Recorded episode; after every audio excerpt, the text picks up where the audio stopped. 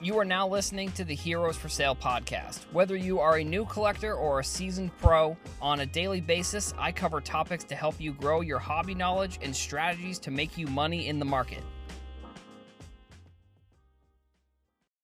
What's up, everybody? Welcome back to the show. My name is Adam. I am your host. So I have two cards that I'm going to be talking about on today's episode.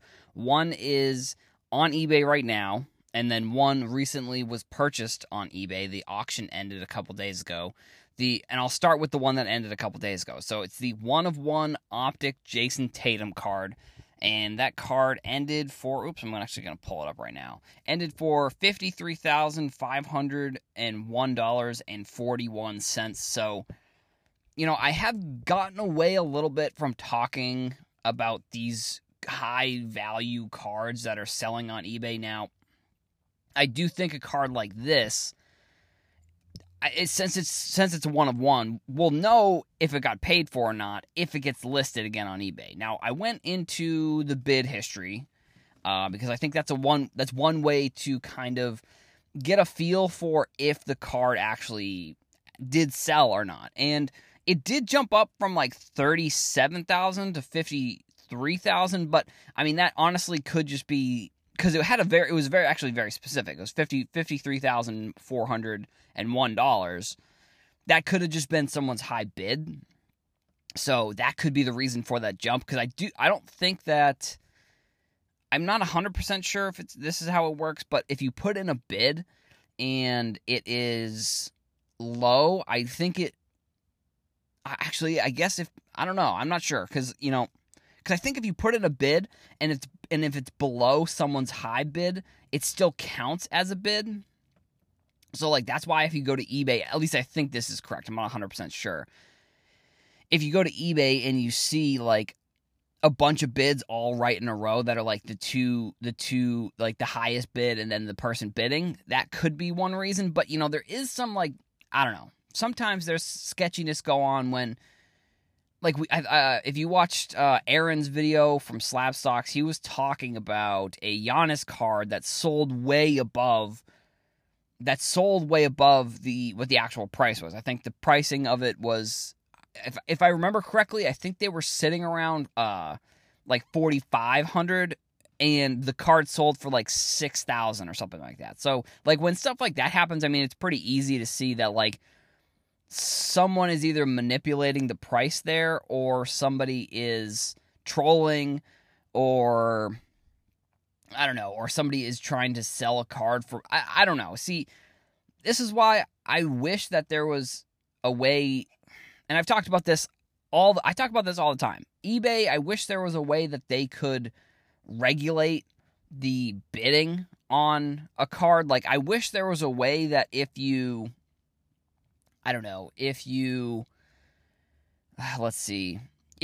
on a card, and now the other problem is that you can't, you know what I think they should do? I think this might be a good idea.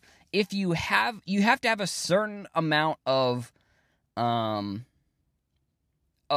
feedback, like you have to have over 20 or something like that to bid on a, like your level of feedback means that you can then buy certain items for certain prices because when you go to a card that's like any card that's being shilled, most of these accounts only have like 10 to 15 reviews or feedback. So it's like, you know, obviously that something weird is going on if you see those accounts with those low feedback. So like, you know, there's in the bid history, there's one with 5,000, there's one with almost 3,000, 643, 277, and 279.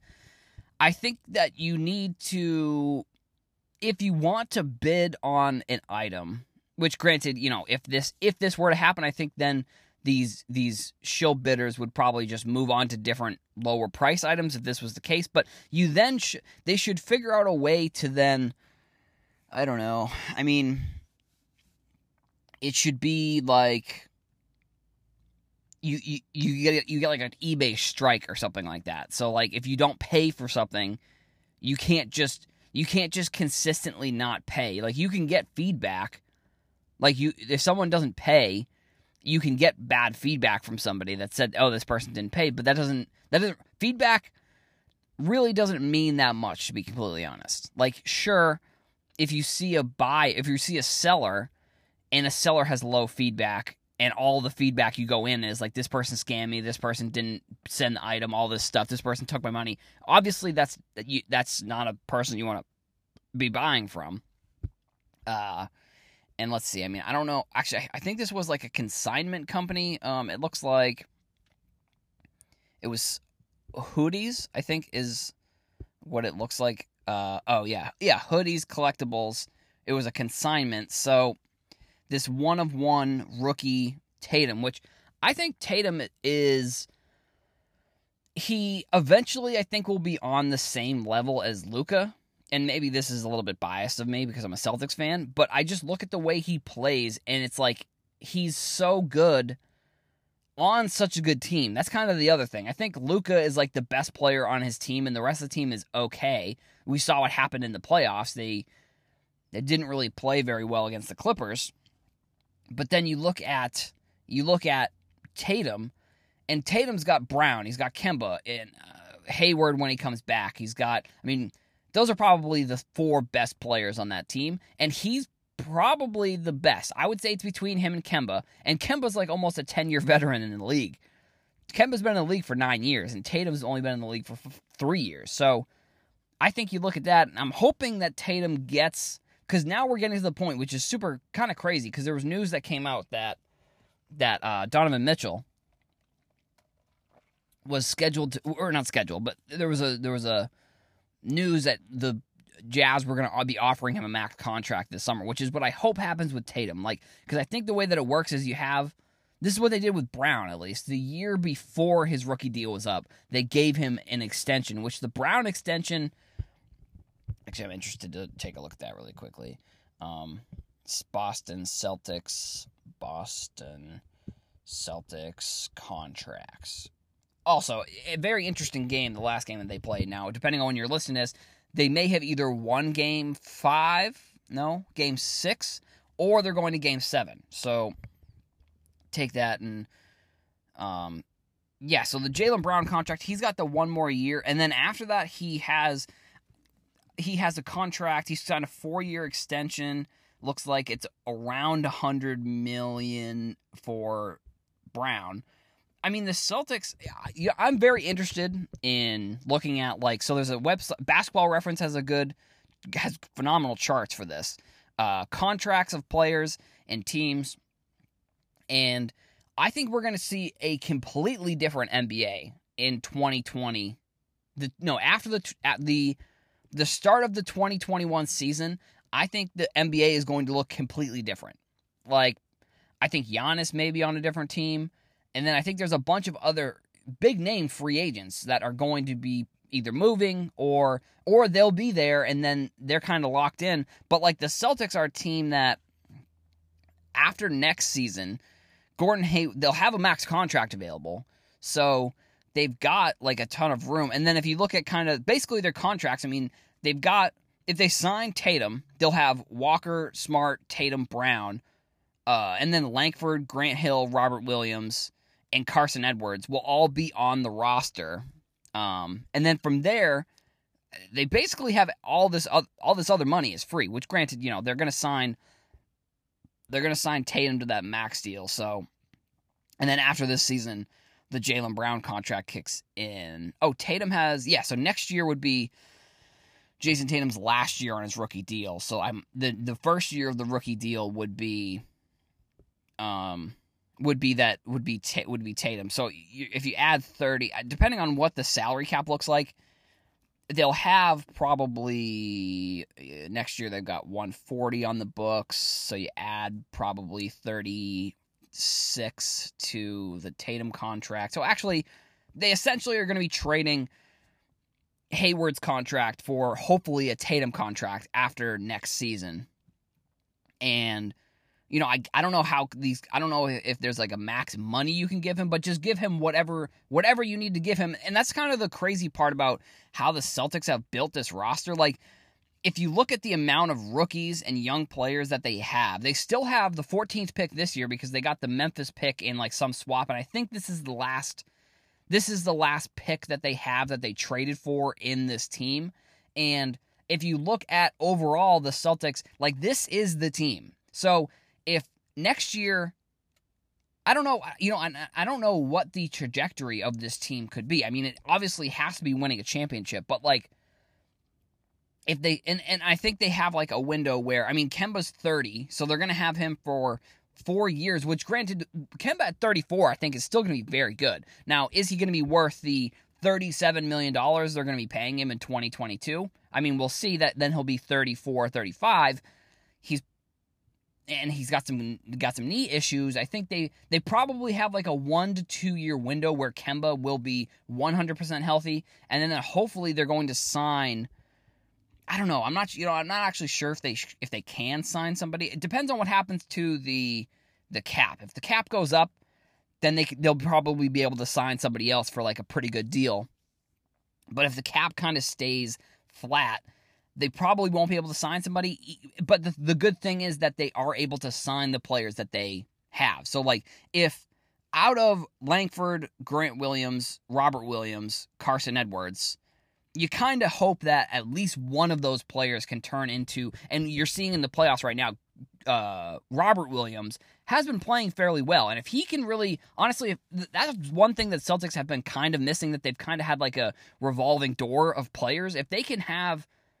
And I know, I'm sorry that this is turning into a Celtics podcast, but if they can have Grant, or they can have Robert Williams come in and be the starter, like, that would fill such a huge role that they've been missing for this team, because they've had like I said, they've got a revolving door of just big men coming in. Like last year, I mean, they had Baines, they had Monroe, they have had. And then now they have, I mean, they've got Tice, who also, you know, I think is decent for the price that they have. He's definitely not a starter or a role player, but if Robert Williams can come into the fold and become a starter, that would be humongous. And then, you know, if Romeo Langford, who was the 15th pick, so, like, he should be decent, or 14th or 15th pick, I forget off the top of my head, but he was a fairly beginning of the first round pick last year. If he can turn into a 6th man, a 7th man, like, that would also be huge. You know, and then the Grant Williams and Carson Edwards picks, they're good, but I do think they probably need to show a little more. Okay, so let me just, I'm sorry that this turned into a Celtics podcast here, but the Tatum card, it kind of started off with that one-of-one Tatum. I think that he is a top 10 player in a few years, in my opinion. Now, like I said, Celtics fan here, so I'm hoping, but just looking at his game and looking how he's developed from year to year, if he were to bulk up a little bit, like, he sort of is a little bit skinny, but if he were to bulk up, like, even just a little, he would be, I mean, he might be unstoppable. He might be as unstoppable as Giannis, which I think that's a whole nother conversation, is the Giannis, what's going on with him. And card-wise, I think the biggest tip for him card-wise is just don't sell his cards, because, like, right now is probably the lowest you'll ever see. I would predict that maybe right now is the lowest you'll ever see his cards again, because I don't know why people do this. I don't know why people are panic selling a player like Giannis. It's not like we're talking TJ Warren or someone random who just skyrocketed and now is back down to earth. Like, we're talking Giannis, the best player in the league, and I put this out on Twitter, and a couple people disagree with me. Giannis is the best player in the league. If you want to argue that LeBron's the best player in the league, fine. But Giannis is 25 years old, and I think the statistic was that, like, LeBron didn't win his first title until he was 27. So, and I also don't want to hear about if Giannis leaves, like, he had to leave. It's like, yo, LeBron left. LeBron had to get Dwayne Wade and Chris Bosch to win a championship. KD had to leave to win. All these, the NBA isn't built for singular players to win a championship. Like, the Raptors had Kawhi, who's maybe a top 5 player, but then, like, Kyle Lowry is, like, very good. Siakam had a kind of a breakout year. OG wasn't what he was now. And then I think Marc Gasol was on that team. He was obviously pretty good. But, like, teams have to go. They can't just do it alone. Like, Giannis isn't on a team. Giannis, his next best player is Chris Middleton, who isn't even a top 30 player. Like, I understand that if Giannis is so good, why can't he elevate the rest of his team? Yo, Chris Middleton is not... He doesn't have... I feel like Chris Middleton doesn't have top 10 player potential. You need to bring in a player who maybe isn't top 10, but or he's going to go somewhere. So we'll see what happens. I don't know where Giannis is going to go. So let's jump over to the other card that I had on the docket for this conversation. Not conversation, but for the podcast. There is a Black Label Refractor Topps Chrome Kobe Bryant that's up on eBay for $850,000. And I think that, you know, I put out a TikTok and I put out the TikTok I put on Instagram, but I forgot to mention that it was a refractor. And it's a 1 of 2. So I'm imagining after putting out the TikTok, there's probably more Topps Chrome Black Labels, but this is a refractor.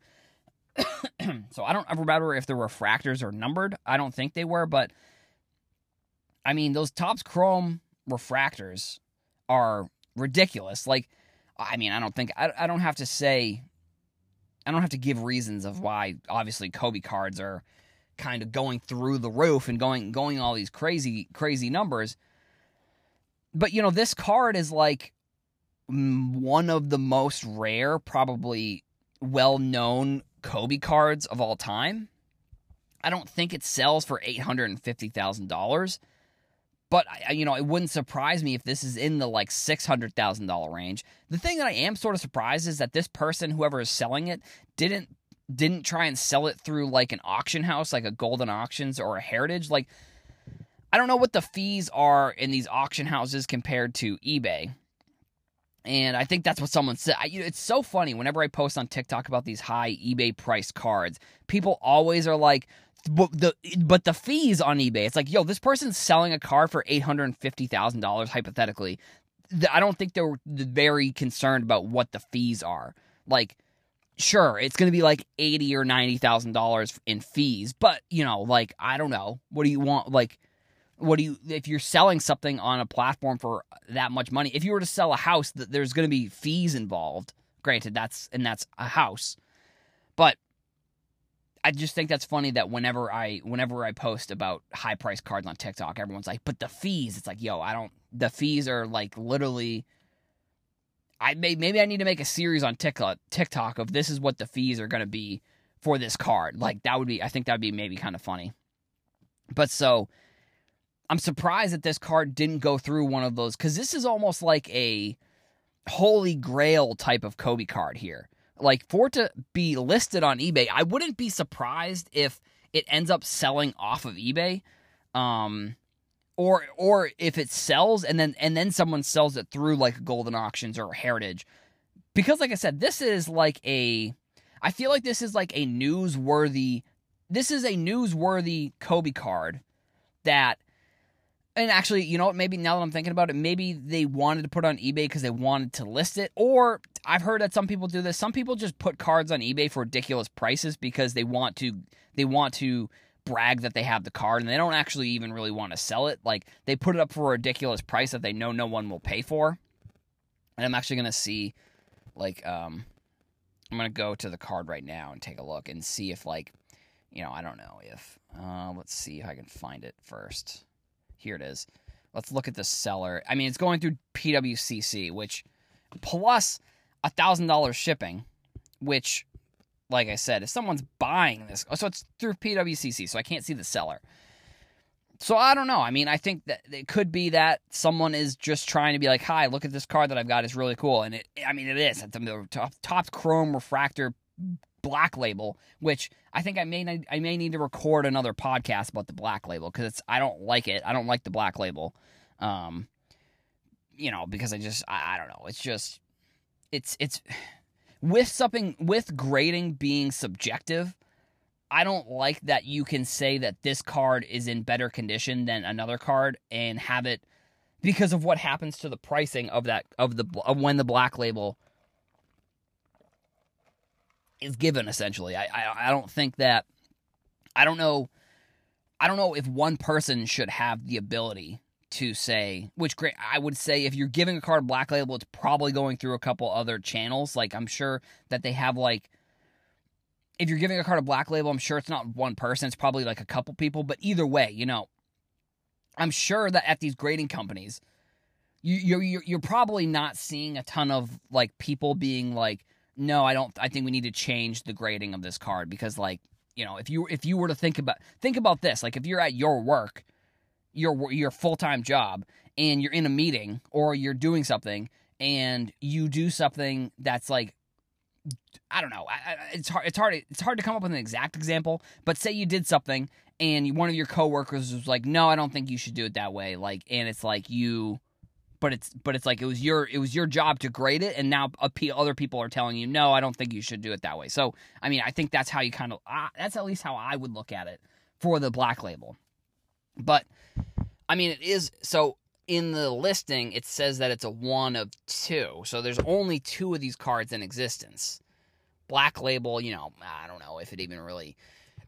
Like, because if you look at the card, it does look like it's in good condition. I mean, if I'm buying this card for whatever 6-figure amount you end up paying for it, you know, it could even just be that, like, because I posted on TikTok, I posted on Instagram, and there was a lot of people who were like, no, you shouldn't buy this card. I'm like, sometimes comments are just like, I don't know, sometimes comments are just like, I mean, I don't know, whatever, dude, like, who cares? Like, some people are like, oh, you could buy a house for this. It's like, yeah, you could, or, like, you know, but no one, I mean, let's put it this way. No one's buying this card. And it's like, well, I could either buy this card or buy a house. Like, they have the money to buy this card and also buy a house. Let's put it that way. Like, no one's putting their last dollar in their bank account. Some people may, but this card specifically, whatever it ends up selling for, they're not saying, I need to either buy a car or I need to buy this card, or I need to buy a house or I need to buy this card. You know, neither, and nobody is really making that decision, you know, unless you have multiple houses or multiple cars. Like, that's kind of the only way. It's like, if you have a house already, or you have multiple cars, or you have multiple houses, then that's where they may be making that decision, saying, oh, I can either buy this card or I can buy another house. But for them, the car or the house is more of like an asset for them. It's not necessarily like, it's not necessarily their where they live or where, like, their mode of transportation. It's more of just like an extra thing that they have. So I don't know. I mean, I think this is a really cool card. I think both of these cards are, I mean, obviously the Tatum's 1 of 1. This card's a 1 of 2. It's going to be interesting to see what this card sells for. I don't know. I think I would say in the $500,000 to $600,000 range, but we will see. Or I think it may even just come off of eBay, and the person may say, let's go through a Golden Auctions. Oh, and then I think the reason why they may have not gone through Golden Auctions is because they wanted to put it up for a certain price, but they didn't want, which I think through Golden Auctions you can do that. I think you can say the minimum bid is whatever, which I guess is different on eBay. It's the same. You can do that, but I don't know. Some people don't like starting an auction if they're doing an auction at like a minimum bid, because some people only are looking at these 99 cent. I don't know, whatever. That's besides the point. So that's all I've got for today's episode. So I want to thank you all for listening. Go follow me on Twitter, TikTok, Instagram, YouTube, Reddit, Action Network, Heroes for Sale. Thank you all for listening on Spotify, and thank you for listening on Apple Podcasts. If you're on Apple Podcasts, you could go leave a review, go subscribe. That would be phenomenal. Thank you all for listening, and I'll see you in the next episode.